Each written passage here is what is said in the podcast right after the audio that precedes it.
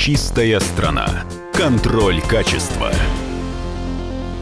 Добрый день, уважаемые радиослушатели. В эфире программа «Чистая страна» и я ее ведущий Александр Чекшин.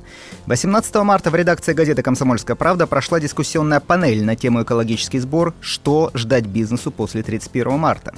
Тема эта в последние два месяца очень активно обсуждается специалистами, так как именно 31 марта правительство должно утвердить новую концепцию реформы расширенной ответственности производителей и импортеров, об организации сбора и переработки товаров и упаковки, разработанную Минприроды и коротко называемую концепция РОП. Почему же бизнес так активно включился в этот процесс нормотворчества?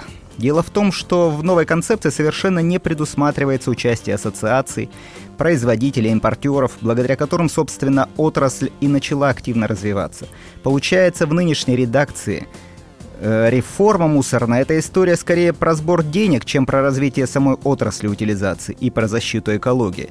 Вот почему мы пригласили в редакцию и ассоциации, и экспертов, и представителей Минприроды. Прежде всего, хочется отметить, как много ассоциаций делают сами, не дожидаясь чиновников и законодателей, о чем говорил на дискуссионной панели Сергей Подойников, исполнительный директор ассоциации «Экошин Союз», объединяющий мировые бренды производителей шин. Да, действительно, мы э, за эти всего лишь три года достаточно серьезно продвинулись в вопросе. У нас сейчас 26 утилизаторов, с которыми э, мы взаимодействуем, и э, они находятся в 21 субъекте субъекте федерации нашей э, страны.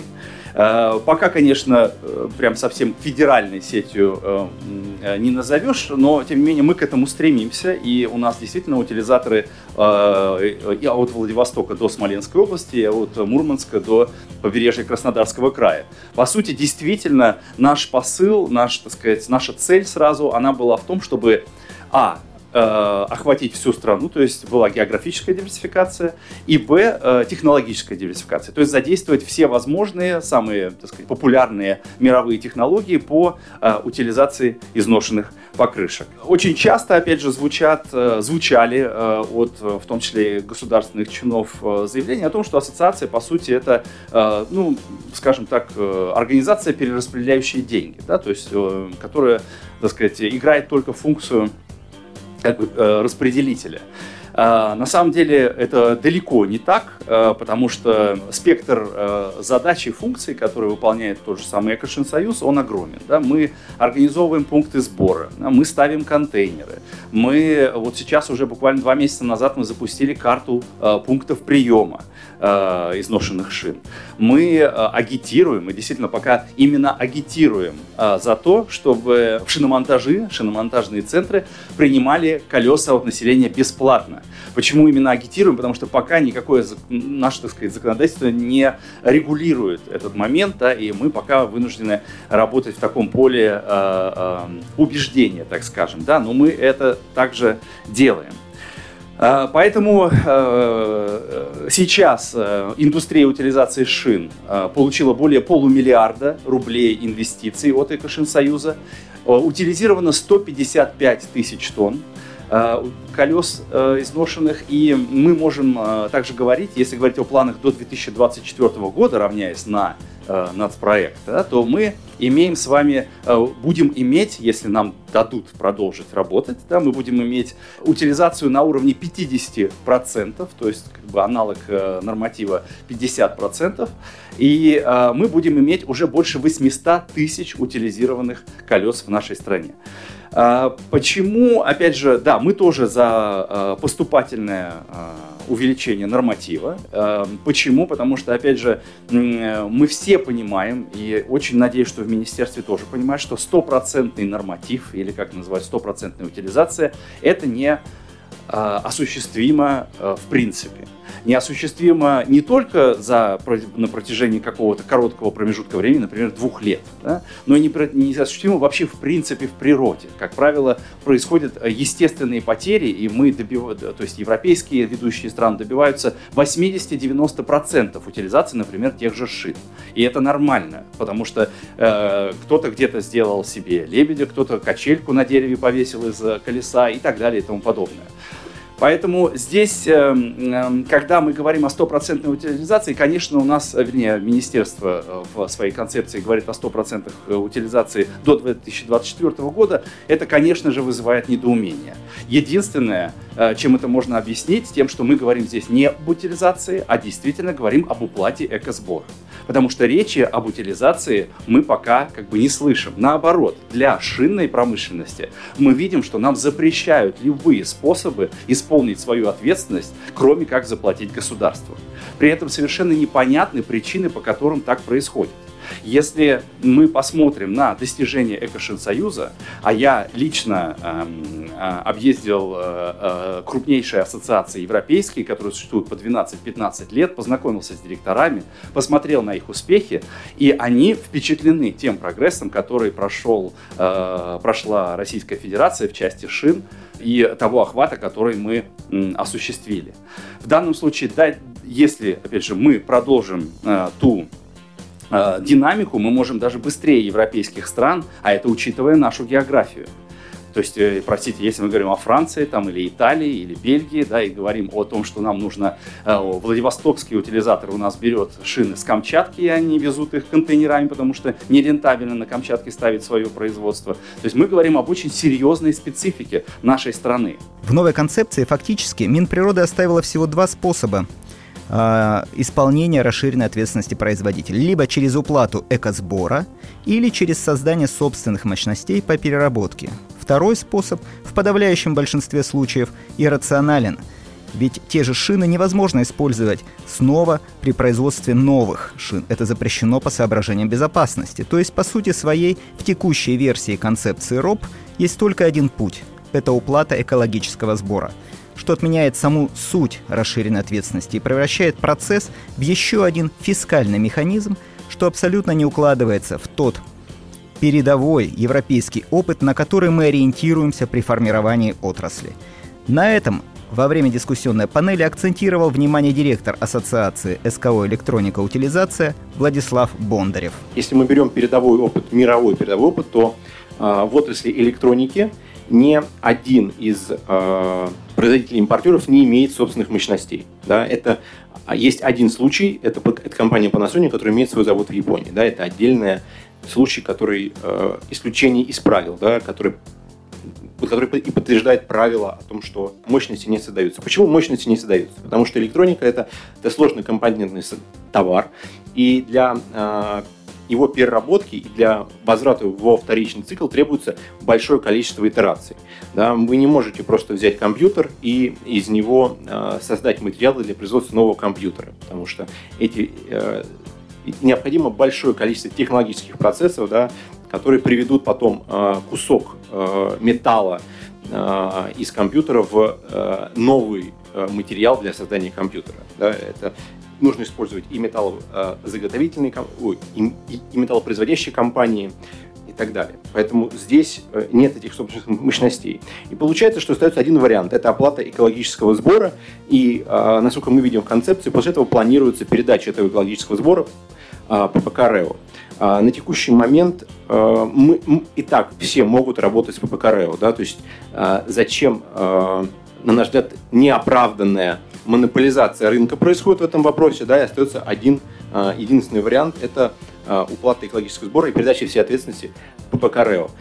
Так как отходы а, в нашей стране, так как концепция таргетирует разные виды отходов, важно понимать, что а, к этим разным видам отходам необходимо и отдельное, на наш взгляд, регулирование. Это одно из наших предложений, которые мы высказывали и на разных конференциях, и направляли а, письма в Минприроды о том, что, уважаемые коллеги, пожалуйста, начните применять и, пожалуйста, внедрите в концепцию разделение нормативных документов и разделение правовых практик по разным видам отходов. Потому что сейчас концепция описывает, э, и все наше законодательство описывает э, единый подход ко всем видам отходов. К электронике, к шинам, к упаковке, к батарейкам и прочим товарам. Если мы посмотрим, опять же, на передовой опыт Европы, то там э, существует большое разграничение разных видов отходов. В каких-то странах есть 10 видов отходов, и под каждый вид отходов существует отдельное свое отделение регулирования каких-то данных 6 видов а, отходов, да, а, именно групп отходов, на которые есть свое собственное регулирование. Но в каждой стране есть отдельно выделенная электроника.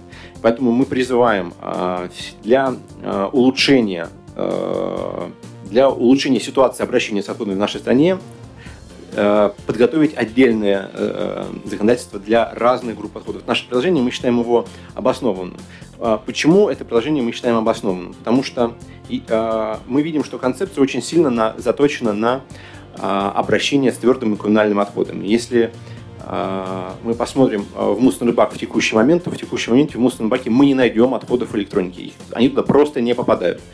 А, и поэтому таргетировать отрасль ТКО это не приведет к тому, что отходы электроники будут правильно утилизироваться, да, на наш взгляд. То есть это а, не является а, тем элементом, которое поможет именно отходам электроники быть правильно утилизирован. Мы продолжим нашу программу после рекламной паузы. Чистая страна. Контроль качества. Иркутск.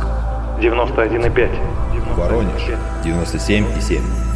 Краснодар 91,0. Тюмень 99,6. Анапа 89,5. Владимир 104,3. Барнаул 106,8. Екатеринбург 92,3. Санкт-Петербург 92,0. Москва 97,2. 97,2. Радио «Комсомольская правда». «Комсомольская правда». Слушает вся страна. Слушает вся страна. Чистая страна. Контроль качества. Об успехах, которых уже добились участники ассоциации «Руспек», рассказала на дискуссионной панели исполнительный директор ассоциации «Руспек» Любовь Милоневская. Сейчас в «Руспек» входит 20 крупнейших производителей потребительских товаров и упаковки. Они уже несколько лет исполняют расширенную ответственность в рамках прямых договоров с операторами по обращению отходов, а это 300 компаний-заготовителей, сборщиков, сортировщиков, переработчиков и других партнеров более чем в 60 регионах страны. Установлена ассоциация около 17 тысяч контейнеров для раздельного сбора мусора. Запущены пилотные проекты с фандоматами, экомобили и многое другое. Вот что говорит Любовь Милоневская. Ассоциация Руспек, ее члены в рамках индивидуальных контрактов тоже не сидели на месте. Мы подсчитали и сами себе приятно удивились. Около 700 тысяч отходов упаковки было направлено на переработку через прямые договоры с операторами около полутора миллиард, миллиардов рублей прямых инвестиций в инфраструктуру. И вы спросите переработчиков, у них а, какая цель? Все-таки работать больше с ассоциациями, с отдельно, отдельными производителями-импортерами, когда они видят эти деньги, им не нужно зачем-то ждать субсидий из государственных фондов, которые мы все знаем, как сложно получить и не, или порой невозможно получить. Это около 17 тысяч контейнеров для раздельного сбора отходов. Около 300 партнеров, куда входят и заготовители, и сборщики, и сортировщики, и переработчики в 60 регионах присутствия страны. Около 2 миллионов участников просветительских кампаний, которые направлены на то, чтобы формировать у нашего общества культуру раздельного сбора. Студенты, школьники – это самая благодатная аудитория, которая очень активно воспринимает идеологию раздельного сбора отходов. У нас 79 вузов, школ и колледжей, которые внедрили раздельный сбор отходов, получили инфраструктуру и даже создали свою ассоциацию зеленых вузов, после чего расширили повестку этой ассоциации. помимо отходной тематики, сейчас там а, в повестке, насколько я знаю, и электричество, и карбоновый след, и вода. В общем, все вот это, а, давайте оценим, много это или мало. Вроде бы, с одной стороны, в масштабах страны это может быть немного. Но по данным членам Руспек за 2019 год по некоторым видам упаковки у нас будет достигнута, вот сейчас отчетность она формируется, уже практически сформирована, а, в рамках индивидуальных контрактов около 8% по некоторым видам упаковки утилизации от общего объема, который был выпущен на рынок за отчетный период. 8%. Нам могут сказать, это копейки, это мало. Но давайте посмотрим на цифры национального проекта экологии. У них на 2019 год в рамках э, дорожной карты 7% утилизации твердых коммунальных отходов за 2019 год. При этом 7% ТКО. И мы не понимаем, сколько упаковки в этих 7%. Сделаем, так скажем, смоделируем ситуацию, что речь идет только про упаковку. Получается, что некоторые ответственные члены ассоциации РУСП за 2019 год достигли показатель национального проекта «Экология» по упаковке. предоставив утилизацию на 7-8% по некоторым видам упаковки. Нас, конечно, это вдохновило. Мы считаем, что это успех. И принятие нормативных актов в 2018 году и достижение по индивидуальным проектам сподвигло нас на то, что мы создали ассоциацию Роспро. Она моложе, чем те ассоциации, о которых говорили коллеги до меня. Но за 10 месяцев 2019 года руководство Руспро, объехав точно так же ключевых переработчиков нашей страны, нашли контрагентов, которые отвечали требованиям аудита, разработанными с одной из компаний большой четверки, потому что нам тоже не нужны переработчики, которые непонятно как ведут свою документацию. И у нас уже будет достижение от 35 тысяч тонных объемов заключенных контрактов за 2019 год по упаковке. Около 100 миллионов инвестиций, опять же, в 8 партнеров-переработчиков, в 8 регионах присутствия. На 2020 год планы еще более грандиозные. Здесь мы уже сотнями измеряем. Сотни тысяч тонн объемов утилизации предполагается утилизировать в 2020 году. Сейчас все замерли с учетом концепции. Около 500 миллионов рублей инвестиций висит на то, чтобы инвестировать в этих переработчиков в 17 регионах присутствия. Сможем ли мы достичь эти планы? И тут на нашем пути встает концепция – Концепция, которая, по сути, перечеркивает и все то, что было сделано, и все наши планы на будущее. И только планы на 2020 год, вот такие в сотни тысяч тонн. А с учетом постепенного роста норматива утилизации, о котором мы всегда говорили, и Минприрода нас тоже всегда в этом поддерживала, наши планы были бы еще более грандиозными. По сути, здесь на слайде отражено, наверное, ключевое, емкое э, предложение того, что мы хотим увидеть в концепции. И причем надо отметить, что выпадание хоть одного краеугольного в этом случае элемента из этого треугольника рушит всю его конструкцию. Введешь, если не постепенный рост нормативов утилизации, а 100%, никому не нужна самостоятельная реализация РОК. Потому что мы все понимаем, что 100% мы не соберем. 100% в каком случае хорошо? В том случае, если мы говорим про сбор денег. Но тогда хочется задать вопрос о целеполагании концепции – Концепция сочинялась, разрабатывалась для чего? Чтобы деньги собрать. Отчитываться по концепции планируется по количеству собранных миллиардов рублей, в этом будет ее успех. Или все же мы про экологию, расширенная ответственность должна мериться, как во всем цивилизованном мире, количеством переработанных отходов, упаковки, шин электроники. Если мы смотрим на экологическую все-таки, через экологическую призму на концепцию, тогда нам чрезвычайно важна самостоятельная реализация РОП, в том числе через ассоциации – Здесь я слышу государство. Государство говорит, что могут создаться ассоциации, которым не нужны вот эти все инвестиции в инфраструктуру, просветительские программы. Они создаются якобы, чтобы создать видимость и задешево выполнить ответственность на непонятных мощностях. Мы это слышим, мы это принимаем, и мы тоже заинтересованы в том, чтобы таких ассоциаций не было. Поэтому мы предлагаем, давайте разработаем специальные критерии, жесткие критерии для ассоциаций которых мы будем следовать, которым исполнять и сами ужесточать, потому что в наших интересах рынок должен быть белым. И если ассоциации в Европе никогда не будут зарегистрированы до тех пор, пока не представят государству некий, некий такой чек-лист, соответствию которому они должны будут исполнять свои функции, то почему не сделать здесь у нас, вместо того, чтобы просто закрыть то, что сейчас существует? И, безусловно, когда мы говорим о переносе ответственности, это важный элемент. Если мы сохраняем постепенный рост нормативов утилизации, сохраняем самостоятельную ответственность РОП, в том числе через ассоциации с учетом этих жестких критериев, причем тут производители упаковки? Это мы, как товаропроизводители, с экологической точки зрения диктуем, какая должна быть упаковка. Это мы выдаем техническое задание и говорим, ты нам вес крышечки уменьшь на 5%, а стенку бутылки тоже должна быть утоньшена, допустим, э, на два, не знаю чего, в чем она измеряется. Почему это мы диктуем? Потому что мы несем ответственность за сохранность продукта в этой упаковке. Это не производитель упаковки к нам ко всем придет и скажет, а я вам уменьшил толщину вашей крышечки и бутылки. Здравствуйте, кто же так делает? Это все ровным счетом наоборот. И поэтому, возвращаясь к термину «производитель платит», давайте посмотрим, какой производитель-то имеется в виду. Производитель чего?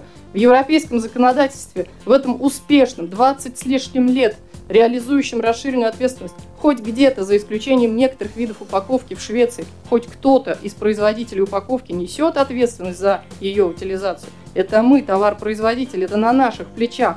Это наши бутылки брендированные валяются на улице, и собирая их, мы даем нашему потребителю прямую коммуникацию. Смотрите, мы заботимся об окружающей среде. Если все перенесут на производителей упаковки, мы будем нашим потребителям говорить, а вот обратитесь к производителям приформы, они уже заплатили экологический сбор, а с нас взятки гладкие. Это ли прямой диалог в сегодняшней нашей ситуации, когда все потребители достаточно активно пишут нам на почту и говорят, ваша вон бутылка брендированная валяется, вы почему не ставите контейнеры для раздельного сбора? Мы же не можем кивать на тех, кто будет до цепочки, что мы им оплатили с них и спросите. Это разве социально ответственная позиция? Несмотря на все усилия по исполнению расширенной ответственности производителей, ассоциациями, собственно, производителями и импортерами товаров, пока власти констатируют, что концепция РОП исполняется недостаточно хорошо. В подавляющем большинстве случаев э, утилизируется не больше 10% упаковки и товаров. Размер экосбора всего 3 миллиарда рублей в год, тогда как население за обращение с твердыми коммунальными отходами платит более 180 миллиардов рублей в год – Именно поэтому президент России Владимир Путин дал поручение правительству докрутить отраслевое законодательство, и сейчас Министерство природы разрабатывает новую концепцию РОП. Очень надеемся, что успешный опыт, прозвучавший в ходе дискуссионной панели, будет учтен – как и пожелание ассоциации войти в рабочую группу по этому вопросу при правительстве. Именно это по итогам встречи пообещал собравшимся директор Департамента госполитики и регулирования в сфере обращения с отходами производства и потребления Минприроды России Андрей Петрищев. Он отметил, что предложения участников рынка будут услышаны, и концепция будет дорабатываться. В частности, будут вводиться различные механизмы регулирования для разных групп товаров. В отношении каждого, конечно же, вида отходов должен применяться свое регулирование, то есть как бы и здесь это абсолютно не вызывает сомнений, то есть как бы для каждого вида отходов должен сделать, э, был, быть сделан свой справочник. Большой вопрос, э, который мы в дискуссиях э, с коллегами из экспертного сообщества, из научного сообщества находимся, момент именно фиксации, в какой момент надо сказать, что произошла утилизация – потому что для каждого вида отходов это как раз таки свой момент, свой переход э, э, отхода в вторичный э, ресурс и потом уже из вторичного ресурса во вторичное сырье. И для каждого вида отходов это, конечно же, точка своя, то есть как бы для электроники, для пластика, то есть, безусловно, все это предстоит сделать, и опыт европейский мы в этой части, безусловно, понимаем и знаем, и эти дискуссии ведутся, но на текущий момент мы подготовили верхнеуровневый документ в виде концепции, и в том числе и эти моменты были отражены на первоначальных этапах, потом они были просто исключены, чтобы не утяжелять тот документ, который сейчас должен пойти концептуально, утвердив основные принципы. А то, что вы говорите отдельно регулировано для каждого вида товаров, конечно же, должно быть расшито уже в подзаконных актах э, и в справочниках. На этом дискуссионная панель завершилась. Мы будем продолжать следить за темой. С вами был Александр Чекшин. До свидания. Чистая страна. Контроль качества. Рубль падает. Цены растут. Нефть дешевеет. Бензин дорожает. Кажется, что наступает нелегкое время. Но так ли все плохо? Мы не паникуем. Потому что у нас есть экономисты Михаил Делягин и Никита Кричевский. По будням в 5 вечера они разбираются в мировых трендах и строят прогнозы.